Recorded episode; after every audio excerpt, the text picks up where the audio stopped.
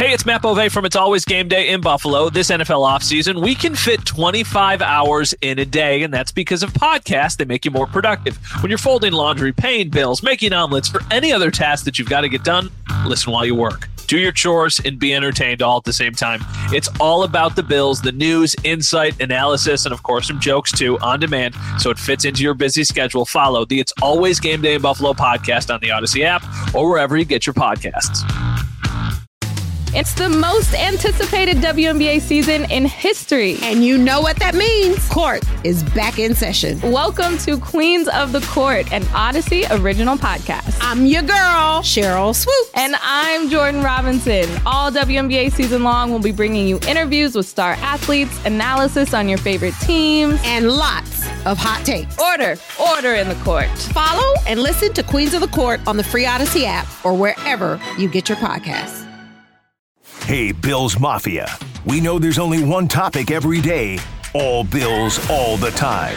And now Matt Bove and Sal Capaccio are going really deep, talking Bills all year long because it's always game day in Buffalo. All right, Matt. So Sean McDermott talked about, he was asked about Matt Milano on Tuesday, and he said it just doesn't look like he's going to come back this year. And this isn't a total surprise, but there was some hope.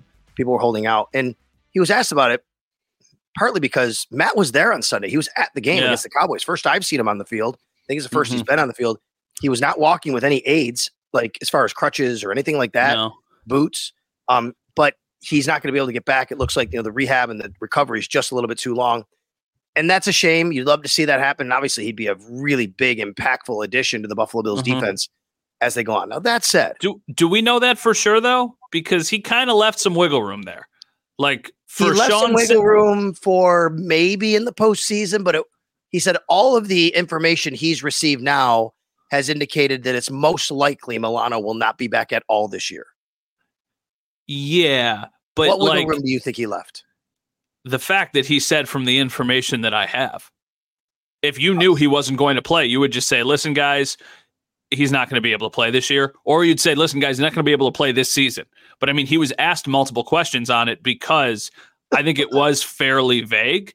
Now, the fact that he's like, I'm not expecting Matt Milano to play, but let's just talk in like dream scenarios for the Bills.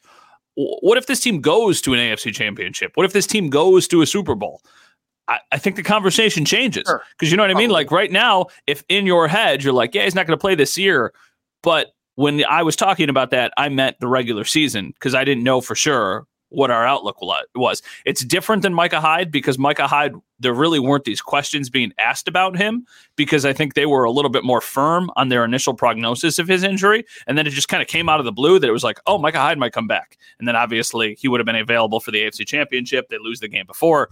So, yeah, for me, it's just, I, I'm not expecting Matt Milano to play, but I also think there was a little bit of a kind of escape there if they ultimately yeah. end up having him come back. I, I, I don't disagree. Probably did that. Here's my guess. I don't know this. This is my guess, just knowing the way they operate and how Sean talks. My guess is he's probably got information that, you know, Matt probably won't be available until late February, early March. So mm-hmm. instead of giving a timeline, he says, you know, the information I got probably not going to be available to return, available to return. But you're right. If you, by him saying that, maybe he's leaving the window open that maybe there's something quicker that happens if they go that deep into the playoffs, right? So yeah, he's at least leaving himself an out, but he's also telling you don't expect it. It's most likely not going to happen. So I mm-hmm. I don't disagree with the way you interpret that. I would say though, I, I've been talking all week on WGR on the radio side about the job the the assistant position coaches have done, the, the position coaches, the assistants. Mm-hmm. And mm-hmm. I would tell you that Bobby Babich at linebackers coach, and I've said this on the radio a lot this week, so I want to bring it here. I think he's just done a phenomenal job. Think about Terrel Bernard and the, the the season he's having as the starting middle linebacker after losing Tremaine Edmonds. I would argue Terrel Bernard's been better in this year than any one season Tremaine had. Maybe not last year. Tremaine was really good last year. But Terrel mm-hmm. Bernard is in his, in his first year starting as good as any season really Tremaine Edmonds has ever had. And Matt, I can make an argument that Tyrel Dodson is maybe the most improved player on this roster from the time that he had to start playing until yeah. now, especially in pass coverage where he was really a liability, and that hasn't been the case. And I just want to throw it out there that Bobby Babich has done a great job. You think about this guy, he coached safeties. I know it's crazy. They had two all pros. Hyde and Mhm. Poyer. That was it when he was coaching them. Mm-hmm. Like the only two that made it one year. They had a really good team. He goes to linebackers after his dad retires. And right away, Matt Milano becomes an all pro his first year there. Tremaine Edmonds has his best season. And then now look what he's doing. But I just thi- think it speaks volumes to the job the assistants have done.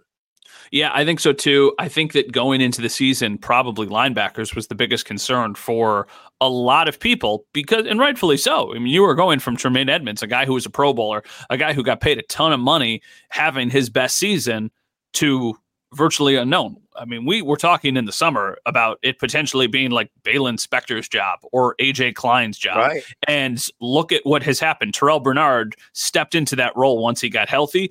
And for me now, linebacker is going to be a position of strength for the next several seasons as you have Matt Milano and Terrel Bernard playing next to each other. When they did for those first five weeks of the season, it was scary how good they looked as a unit. And then Tyrel Dodson's another one of those guys who Tyrel Dodson came in and he did not just like struggle. He was not very good.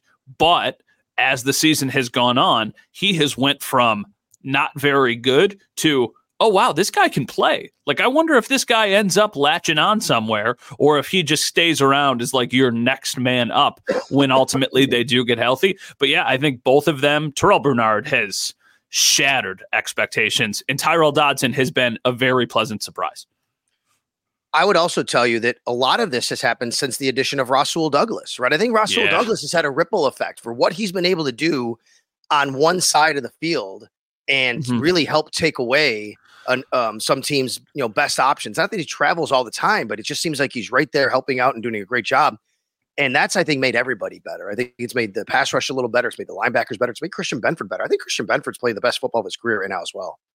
Yeah, I think so too. I actually shout out to Carl Jones from ROC in Rochester. We Yeah. were chatting before the game a little bit, but he broke down a play on the Christian Benford interception and he showed the two different versions of the play and how in the first quarter or second quarter, I forgot what it was, they had CeeDee Lamb in the wide receiver like three position. Like he was basically lining up in the slot and he was the target on the play and he led to a big gain and a first down. And Benford recognized that they tried to do that later in the game and basically broke off of his coverage and found a space. And Dak threw the ball right to him for like the easiest interception ever. So Christian Benford, talented player, but also smart player Yeah. who has been another one of those guys that it's like you would have always wanted Kaiir Elam to just be a knockout home run pick, right? Like that's a cost controlled contract. It is a big time asset that you used on him. But if Christian Benford ultimately ends up becoming the legitimate cornerback two on this team,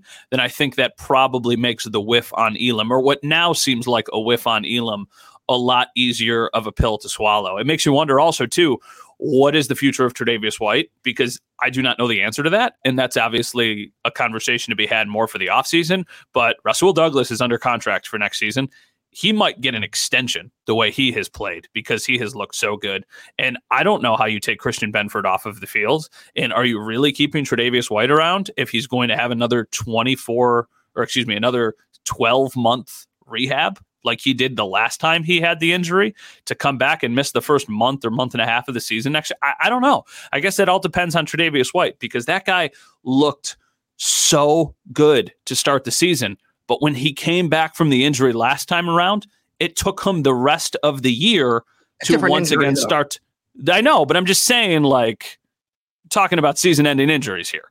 Like, Yeah, but you're yeah, but a knee and an ACL, an ACL and an Achilles are two totally different injuries. Yeah, but they're both like, well, I mean, Aaron Rodgers is kind of throwing a wrench in all of this, but they're both usually right around a year. That's the that's the normal expectation. Hey everyone, this is Bret Boone. Would you know it? I've got a podcast going strong in our fourth year. Tune in as I sit down with my friends, some of the biggest names in sports, media, entertainment, for a lot of fun and in depth conversations. As you know, baseball's been my life. It's been in the family for a long time, but it's a lot more than that here. It's sort of like taking a ride in a golf cart around a beautiful track. Join me every week for multiple episodes on the Bret Boone podcast, available on the Audacy app or wherever you get your podcasts.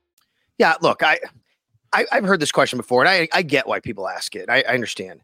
I, I don't think there's much there. I don't think you're moving on from Tre'Davious White. I think he's still guy's not even 30 years old yet. Rasul Douglas is actually over the age of 30 right now. Mhm. Um, Tre'Davious White is 28 years old, and Yeah. he works really hard. I think he's still going to be fine. And I, I don't think there's anything wrong with having high level players that can be backups. You don't have to just move on from somebody because somebody else can be a, a quality mm-hmm. starter, right? I, I think we jump to that too quickly. We jump, oh, move a position, move on from him. There's also a lot of financial considerations. You move on from Tre'Davious White, that contract, there's money you got to eat. So I, I think Tre'Davious White is here. I think he's probably the starter. You probably, I don't know what you do with Christian, but you figure it out. You just figure it out. You have good players, and not everybody I mean, can a, play. I mean, his dead cap drops from $26 million this year to $10 million next year. That's so, still a lot of money. And I'd rather have him on the team than do that. I guess it depends what you think of everybody else. You're not obviously you're not extending Rasul Douglas then, right? I don't know. I, I, like I said, I I just think we get in the space where you can only have one or the other, or you got why? You, it's okay well, to have good be, players or backups because they don't have the luxury or the wiggle room to mm. have a lot of these luxuries that we are used to them having. Like, you want to keep Leonard Floyd? You're going to have to let go of somebody. You want to keep Daquan Jones? Like, you want to sign him again? You're, you're going to have to do something. You want to bring back Gabe Davis, Micah Hyde? Like, they have a lot of big decisions to make. So, I don't know. There, somebody is going. They're going to move on from somebody that will surprise people. They're going to have Probably. to because they just physic they cannot keep with every restructure and void year and every little workaround that they could possibly do. It'll still not be enough. I agree, but I would use that same sentiment the other way and say they don't have a luxury of having a $10 million cap hit on Tre'Davious White, that he's not here. Yeah, it's probably right. It's probably. You know, I mean, right. that, that, so so to me, I mean, all this stuff has to be figured out months down the road. I think mm-hmm. the bottom line is we both agree they have some pretty good players in that secondary right now, right? And if, Rasul if, Douglas is a really you know big important part of that. But I'm glad you, you could, mentioned I'm glad you mentioned this group because we should say that Kaiir Elam has like a week left before they have to make yeah. a decision on him. And yeah. Justin Shorter has two weeks left before they have to make a decision on him, or a little bit more than that, whatever it is. But it's coming up, and their mm-hmm. window is still open for practicing. But if they don't come back, either one of them, they're done for the rest of the year. And I wonder what that looks like, Matt. I don't know. Are they going to activate Kaiir Elam at some point? because you got to do it soon. If that's the case, I think I believe I'm right on my math here. They have until the middle of next week after Christmas to make mm-hmm. that decision on Kaiir Elam, or else he's done for the rest of the year. Is there an easy corresponding move that you could make to get him back onto the roster? Because I can't immediately. I think there might be one, and that might be Jordan Phillips on IR. Okay, yeah, that's probably right. That's probably right. If the Jordan Phillips one turns into something that, yeah, that probably makes sense. Because the last time we had this conversation, we were like, well, what could you do? Well, you could try and get Ty Johnson to your practice squad, or I, I don't know if Ty Johnson's making. He's been effective. Yeah. I know you have said you still think that he could probably get to the practice squad, but I don't know if I'm willing to risk that. I think Ty Johnson has become like legitimately their second best running back option and should out snap and outplay Latavius Murray especially because you look around, look what happened with um, Mitchell, the running back for Baltimore. Maybe Baltimore's mm-hmm. looking for somebody, right? You yeah. release a guy like Johnson, maybe that's the case. But then what happens with Leonard Fournette? We get this question every week. I'll I get it every week. Yeah. I'll ask you, what do you think happens with Leonard Fournette? Does he get a shot? When does that happen? If it does happen, I think that he should get a shot, and I think that it should be in place of Latavius Murray. I think that Latavius Murray started the year and impressed, but has since kind of I don't even want to say kind of has cooled off. He really hasn't been a huge difference maker in this team. They trust him in pass protection, which is important, obviously. But I think Leonard Fournette brings you a little bit more. And if you're looking for somebody who can be like your short yardage, almost Damien Harris type replacement, I think the idea of three guys as, you know, Fournette and then Johnson and then Cook. I mean, you can just call up Fournette anyway. Like you don't have to get rid of Latavius Murray and just That's have correct. four guys active. So I think that he'll play at some capacity. Maybe it happens even this week. I don't know. I don't think though that would be something that they try and roll out into, you know, the last like a must-win game, right? Well, they're all must-win at this point. But I would think that it's something that you want to try and figure out now as opposed to later.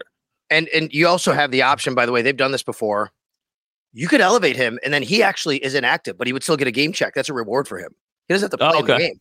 You could yeah. elevate him and then just make him inactive. He gets a game check, uh, an actual, you know, game check for being on the active roster instead of the practice squad. And that would be like a reward for, hey, we know you've been trying here. We just don't have a spot, but we're gonna we're gonna elevate you. We're gonna pay you. You're just gonna stay inactive for the game. It would take care of one of the elevations. You get three of them. But look, after this week and starting this week, there's only three left. So really, the rest of the year they could elevate them every week, and including playoffs. An important note for everybody, operation purposes. Once you get to the playoffs, Matt, you could still only mm-hmm. elevate two players, but there's no mm-hmm. more unlimited elevate, and there's now there's unlimited elevations. So like yeah, Josh Norman suddenly becomes like he has elevations left for the rest of the year once the playoffs come. Or Andy Isabella, it doesn't matter how many times you elevated somebody. Mm-hmm. You could do Leonard Fournette now for the rest of the season, all through the Super Bowl if they were to make it, because he's got three left and then unlimited in the playoffs. Weren't they doing that last year with Cole Beasley and John Brown? Yes. Yes. Yeah, I think I they had say, like four weeks left. They had to play with one of them. One they had to like one of them could play and one of them couldn't, and they kind of yeah. alternated back and forth, and then they were both yeah in the playoffs. So yeah, I think that Fournette's mm-hmm. eventually going to get on the field. I think it could even happen this week. I think that the way your running game looked against the Cowboys on Sunday, the Chargers they have to do a better job against the run than the Cowboys did because they didn't stop the run at all. But I would think the Bills are trying to, you know, once again, kind of establish the line of scrimmage and play a controlled, smart game against opponent that they are, you know, very heavily favored against an opponent that just got punched in the mouth pretty bad. But that being said, you expect that they play with a lot of extra juice and motivation given the coaching change, yeah. the general manager change, what they just gave up against the Raiders. Like they'll play better than that. I agree with that. The Bills should beat Easton Stick, assuming he's the quarterback. I mean, they did sign Will Grier, but the Bills should beat Easton Stick. And if they don't beat Easton Stick, I'll say what you said before. If they don't can't win without, you know, having Jordan Phillips on the field. I mean, if you don't mm-hmm. beat Easton Stick, you know, you're not playing playoff quality football anyway and they, put themselves um, in a position where they don't have any wiggle room and have to win games like this. Yeah, they also, for what it's worth, like offensively, listen to these last four games that they've played. Uh, they scored 10 points against the Chargers. Ravens. Yeah. The Chargers. 10 points against the Ravens, six points against the Patriots, seven points against the Chargers, and 21 no. points against the Raiders. Who was the set you said char- against the Chargers? Oh, uh, sorry. They scored 10 against the Ravens, six against the Patriots, seven against the Broncos. My bad. And they scored 21 against the Raiders. They lost that game 21 to 63. Yep. And we saw what the Bills did to the Raiders when they played them earlier in the season. And so. most of that was garbage time anyway when they were already That's the Raiders what I mean. like, yeah, we don't care it makes you wonder. It's a little bit too early in the week, and because we're recording this pretty early in the day, and they're still out on the West Coast. Have we heard anything about Keenan Allen as of late? No, or Joey Bosa, who's eligible Actually, to off IR this week. Keenan Allen not practicing today. That's as okay. of 11 minutes ago. Thank you. Well, that's it. That's good. And right there, breaking news here on It's Always Game Day in Buffalo podcast. All uh-huh. right, you mentioned it. Uh, the rest of the league. Let's take a look around the NFL schedule and what we have to watch out for and what Bills fans need to root for this weekend.